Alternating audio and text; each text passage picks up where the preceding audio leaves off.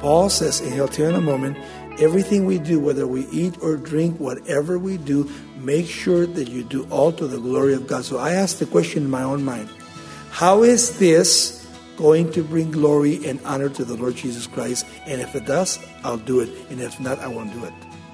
Then I don't have to make anybody stumble. And I'm going to be careful what I do in my life.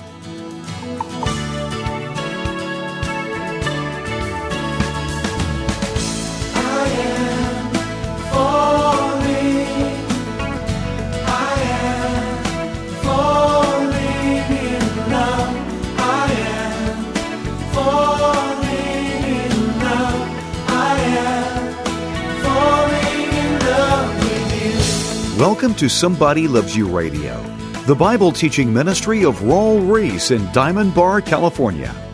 Thanks for joining us. Today, as Raul returns to First Corinthians, he'll encourage you to honestly assess what your life says about your heart for God. In every decision, big or small, you have the opportunity to glorify the Lord through your obedience to His Word.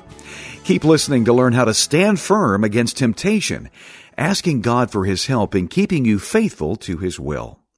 Here's Raul Ries with the second part of the lesson, Christian Experience. Join us in First Corinthians chapter ten, verse thirteen. This is now the third warning that Paul brings about, and it's about God can enable us to overcome temptation if we what? If we listen to the Word of God. Why? Because every one of us are tempted. Look what he says here. That's pretty interesting.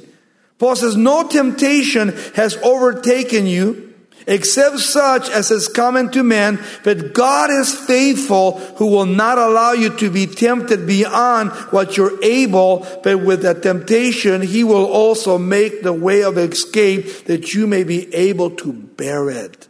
Hey, did you hear what he said? I want you to underline that verse. Never, never, ever when people come to me and say, man, God made me stumble. Sorry. You stumble yourself. God warned you. God cannot tempt us unto sin. God doesn't tempt you unto evil. God is saying here that for every temptation you're going to go through, whether it be sexual, whether it be emotional, whatever the temptation may be, God says there's always what? A door open for you to flee to that door. And if you don't take it, you made the choice. You will fall. You will sin. God always has a way to escape. And how many times you and I have had that way of escape, but we decided not to take the way of escape, but we gave into our flesh. And what happened? We fall. And then people become bitter and begin to blame God. Well, God, where were you? He was there the whole time. He spoke to you, but you didn't listen. And you see, it's just like he said here, when temptation comes, we are able to overcome. How do we do that? One word, obedience. Obedience is the key, not disobedience. Obeying what you would love to do, but you don't do it. Why? Because of the presence of the Holy Spirit in my life. I don't want to offend my relationship with God. When somebody is strong and in a moment of weakness they fall and they come back to the Lord and repent, God will receive that true repentance. Why? Because you didn't plant it. And most people, when they fall, they are already planted in their minds. It's already a done deal. You just wait for the right time. And yet the requirement of struggling with the flesh is obedience to the Word of God. So if you're not spending time in the Bible, if you're not reading, if you're not praying, if you're not fellowshipping, if you're not accountable and you have no integrity, then you're going to fall. When people come in with problems, there's only three things I always talk to them about. It's always between these three problems. Number one, the Word of God. They haven't been reading the Word of God, so they're not strong. It's like you have to eat three times a day. With the Word of God, you have to do it as much as you can. More than physical eating. Why? Because it sustains you spiritually. Secondly, have you been praying? Well, you know, I pray once in a while. Well, you have no communion with God. You're not listening. Then thirdly, is fellowship. being in the church and fellowshipping with one another, especially brothers and sisters that are right on and are going to love you and they're going to exhort you and they're going to watch out for your soul. Those are people that you want to be with. Not people that want to take you down. Not people that want to tempt you to sin. Not people that play on the edge. You want people that are far away from the edge and they don't ever want to get to the edge. Those are the people you want to hang out with because they care for your soul. And yet Paul says here that there's no one here that can ever say, God tempted me to sin. God made me fall. No way. God always has a way of escape. Let me give you an illustration. In Genesis chapter thirty-nine, what happened? Joseph, at a prime age, young, eighteen, nineteen years old, at the prime edge of his sexual desires and everything that he had as a young man. God puts him in Egypt by divine will. Puts him in Potiphar's house. And Potiphar's wife, she's a runaround. And every day she is lusting after him. Not he after her. She is lusting after him and looking for a way to get him and take him down. Until her husband decides to go on a journey. And then she knows that he's gone for a while. And what does she do? She goes into the bedroom, prepares the bedroom, gets herself ready. And as Joseph is coming in and maintaining the house, all of a sudden she says, Joseph, can you come over here for a little bit? And she jumped up and she actually tried to rape him. And he not only looked this way and that way, but he said, how can I do this thing against God? And she got a hold of his clothes and ripped it off. And he left naked the room and he ran. God made a way of escape for him. He could have stayed there and had sex with her and denied the whole thing. And then what happened? Because he stood for righteousness, Satan blamed him, and his husband came home, and she said, Joseph, while you were gone, came into my bedroom, forced himself on me, tried to rape me, and where did Joseph end up? In jail for two more years. But what did God do in jail? Made him the leader of the jail. Why? Because he was righteous. If you do what is right, God will be with you. And that's why Joseph said, and this is a good thing to have, before you ever sin, how can I do this thing against God who sees all things and hears all things? Then you're checking in. Because God does see it. Whether you like it or not, he sees it, he hears it. You cannot keep anything private in your life from God. From people, you bet. But from God, nothing. Everything is an open book. He sees, he hears everything you do. You cannot hide from the presence of God. So we need to be careful how we take things in stride when we come to temptation. Because you are going to be tempted. And if you don't pass the test, guess what? You got to retake the test. Until you pass it. And that's why some people can't grow in Christ. Why? They can't get beyond their sin. And they're immature. They're not spiritual people. Because unless you pass the test, then how can God make you greater in the bigger things if you're not faithful in the small things? And that's for all of us to understand. Because we're all going to be tempted. We're all going to go through different situations. And I think that it's important that when the test comes, understand one thing. Look, the test is coming. It's here. And I have to pass. How do you pass? I pass by being obedient. Obedient to the Word of God. Even if I have to put a lock on my room and they have to lock me in for three days, I'm going to stay there. If you know that you can go out of your house and you're going to sin, then why go out of your house? There are times in my life that I will not come out of my office. I'm being tempted by something, and you know what? I will drop to my knees. I say, God, please help me because I am weak and I know that I will fall. I'm weak just like you are. But I know the consequences of sin. And Satan would love to destroy me, destroy my wife, destroy my children, destroy my grandchildren, destroy everything that God has done in the last thirty years. And I think of how many pastors, how many leaders, and how many people, when the temptation came, they gave to it and they fell. and they're not finishing well. We got to finish well. We have to finish well the race that God has set before us. So whenever we are tempted, we know what? That through the word of God, being obedient, there's always a door open for me to escape. That's what Paul is saying. Look what else he says. Therefore, because of this, what he's been talking about in all the previous verses, because of this, my beloved, flee from idolatry. And what's idolatry? Anything that you worship more than God.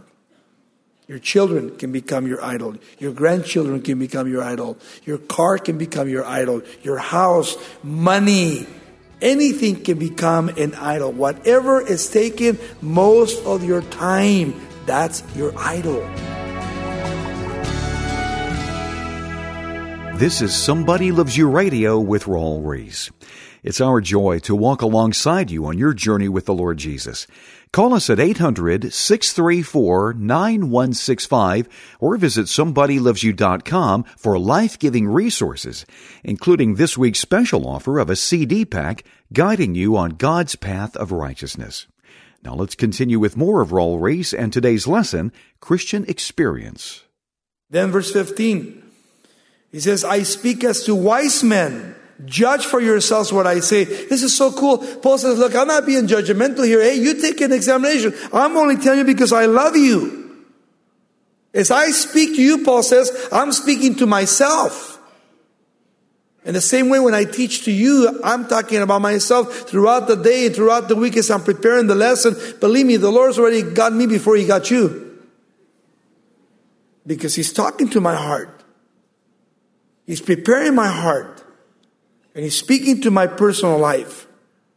And this is what Paul is trying to say. Look, I speak as to wise men. Judge for yourselves what I'm telling you. And then all of a sudden, he changes the conversation. And now he begins to speak about communion. Because the next chapter will deal with communion. Look what he says. He says, the cup of the blessing which we bless, is it not the communion of the blood of Jesus Christ? And the bread which we break, is it not the communion of the body of Jesus Christ? Paul all of a sudden begins to speak about this, the Lord's Supper. And the reason you'll see in a moment is that in chapter eleven, he's going to warn about people that are in the communion table when they come to church and they take the bread and they take the blood of Christ. They don't realize that this is the body of Christ and the blood of Christ, which is, you know, kind of mystical. And what is he saying? He says, there's a lot of you that are coming and you're eating the bread like if you're going to the In-N-Out and just take a piece of bread. And you drink the cup just like you're drinking a soda. He says, don't you realize the responsibility that you have when you take the blood and the body of Christ? And this is the reason that some of you are weak and some of you are sick and some of you even have died. Because they were coming to the supper of the Lord in sin and unworthy, and they were not repenting, and God began to what? To kill people in the church. And God began to make them sick. Allow them to be sick so they would come to repentance. And many of them were very weak. And Paul says, be careful what you do with the Lord's Supper. It's a warning. Look what else he says. He says, for we, though many, are one bread, one body, for we are all partakers of the one bread. And here he's entering that relationship that we have with Jesus Christ. Why? Because we all are partakers of Jesus Christ. When we take the bread and we drink the cup, we're becoming one with who? With Jesus. You see? With Jesus Christ. We're reminding ourselves of what He did when He went to Calvary. Right before He went to Calvary, in the upper room, He broke the bread and He took the cup and He blessed it and He gave it and they ate and they drank of it. Except for Judas. He was on his way out to betray the Lord. And Paul wants to make sure that when we come to communion, the church is clean. When we take the Lord's body and we drink the cup, which is representative of His blood. Then verse seventeen, look what he says. For we, though many, which many what? Many denominations, not only Calvary Chapel, but he's talking about Christian, the fellowship of Christians. For though many Christians are one bread and one body, for we all are partakers of the one bread, observe Israel after the flesh, and not those who eat of the sacrifices, partakers of the altar. Here he goes back and he makes an example, illustration of the Old Testament priests, when the priests would come to the temple, and the temple was given, not only they were doing the sacrifices. And let's say I'm doing the sacrifice, a peace offering, and first of all, I would do the sacrifice of consecration, which was the burnt offering. And the burnt offering would be a symbol that when I make the sacrifice to God, it is not just killing the lamb and uh, bleeding it, cutting it up, and then roasting it.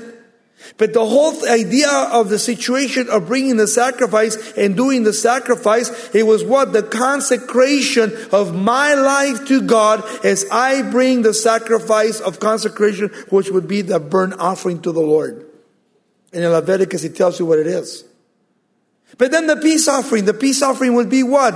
The peace offering would be the meal when I cook the lamb and I roast it and get it all set up. That it's not only for myself, but I give it to my family and to my friends. It's an act of communion and fellowship with God and with my family. You see? And that's what Jesus Christ is trying to teach here, concerning the oneness of the sacrifices. Then verse nineteen, what am I saying then? That an idol is anything, or what is offered to idols is anything. Not Paul. Remember in the last chapter, chapter eight, and before that, he talks about this. He talks about offering idols to demons. At the temple in Corinth, they had a problem. When they went to the temple, there were a thousand prostitutes. And whenever they would offer their sacrifices at, to Ashtaroth, they would take that down, down to the meat market. After being offered to their gods, they would take the rest of the meat and they would sell it to the butchers. And then you would go down to the market and buy meat, and you would have to ask this question, hey, where has this meat been? And if you're a Christian and you're free in Christ, it doesn't matter where it's been. But if you're going to cook it for somebody, and they're a Christian and they are weaker than you, then you need to tell them, because they'll probably never eat the meat. Why? Because not us, but the heathens would offer their idols to what? To demons, the meats. You see, an idol would be a demon for them, for the Gentiles. And so Paul wants to make sure that we understand that. Look what he says. What am I saying there? That an idol is anything, or what is offered to idols is anything? Rather, that the things which the Gentiles sacrifice, they sacrifice to demons. You see, there it is. And not to God. And I do not want you to have fellowship with demons. Be careful, he says. Verse twenty-one. You cannot drink of the cup of the Lord and the cup of demons. You cannot partake of the Lord's table and the table of demons. So make up your mind. You cannot be inconsistent in your fellowship with God. Look what else he says. Or do we provoke the Lord to jealousy, or are we stronger to think than he? Notice, he says, do you think you're stronger than God? You don't think God will judge? Hey, God will judge. God won't stand back, especially when you stumble people with your strength and their weaknesses. You have to be careful. Smoking cigarettes is not a sin. My mom did, my dad did, my brother did, my one of my sisters did, my little sister didn't. And we, I used to hate it when my parents smoked. You see, right away, our mind says, smoking is a sin, drinking is a sin. This is, we, we start itemizing everything. No, no, we have to be careful. Why? Because we have our liberty. But that liberty, we have to be careful how we use it, so that we don't stumble ourselves and we don't make other people stumble and bring them into judgment, or bring ourselves into judgment. Because when we come to Christ, what happens? All things are brand new. All things. Hey, if I, I have the liberty to drink wine, to drink beer, to go out with women, to do whatever I want to do. I can do whatever I want to do. Whatever I want to do. But why won't I do those things? Not because I can't, but because why? Because Paul says, and he'll tell you in a moment, everything we do, whether we eat or drink, whatever we do, make sure that you do all to the glory of God. So I asked the question in my own mind, how is this going to bring glory and honor to the Lord Jesus Christ? And if it does, I'll do it. And if not, I won't do it. Then I don't have to make anybody stumble. And I'm going to be careful what I do in my life. Watch what he says. This is so cool. The second part of the sermon. He says, all things are lawful for me. Here's Paul again. This is what I told you. All things are lawful for me, but not all things are helpful. All things are lawful for me, but not all things build up. You see, they tear down. We have to be careful. And then he says, look in verse twenty-four. Let no one seek his own, but each one other's well-being. Hey, think of others. Don't just think of yourself. That's good counsel, man. Good counsel for the church today. Don't think just of yourself. Think of your children. Think of your wife. Think of your husband. Think of your friends. Think of your neighbors. Think of your friendships. All things are lawful for me. You just have to deal with your own conscience. He's going to tell you in a moment that. Look at verse twenty-five. Eat whatever is sold in the meat market, asking no questions for conscience sake. He's saying to the Corinthians, if you go to the meat market, if you're a Christian, when you get to the butcher, say, excuse me, this roast beef, where did you get it from? Don't even ask. He said, hey, give me two pounds, take it home and eat it. You're not under the law. Watch this. For the earth is the Lord's and all its fullness. If any of those who do not believe invite you to dinner, so you go to their house, verse twenty-eight.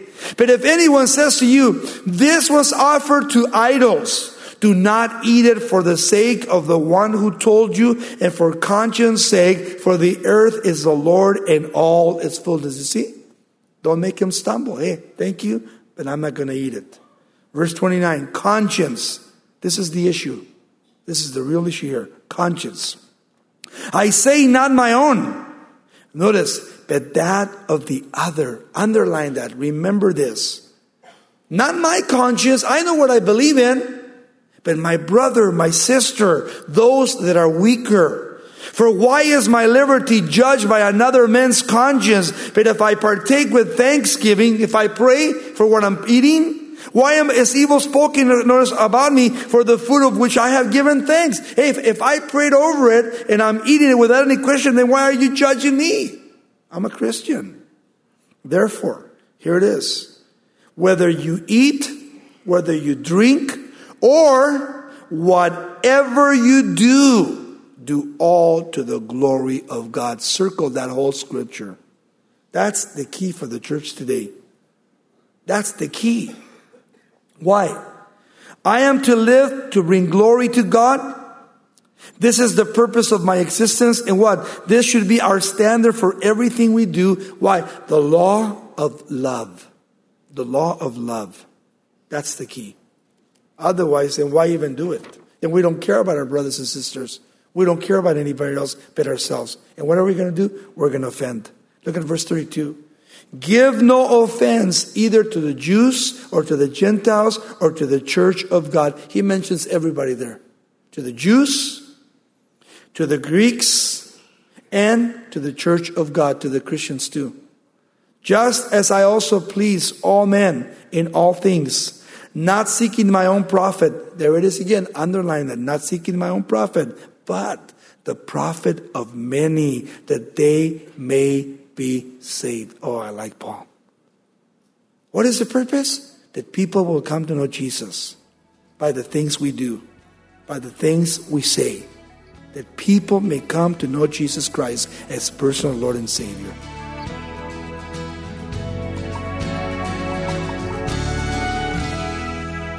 Today, as you consider this message, we encourage you to take an honest look at your life and evaluate whether your choices are truly honoring to God.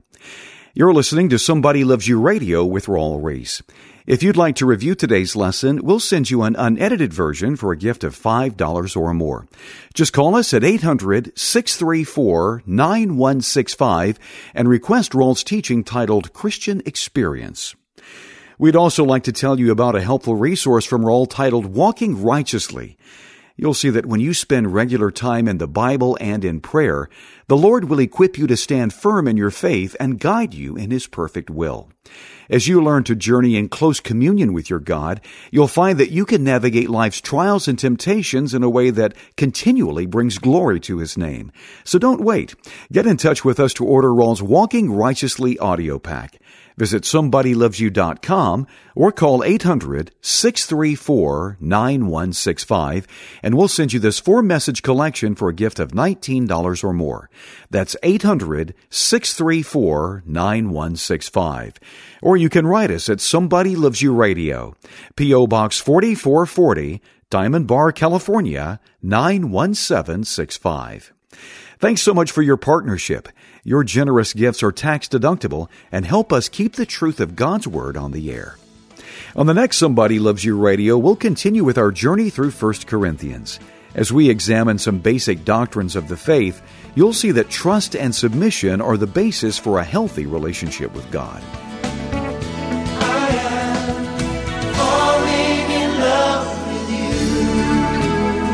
This program is sponsored by Somebody Loves You Radio in Diamond Bar, California.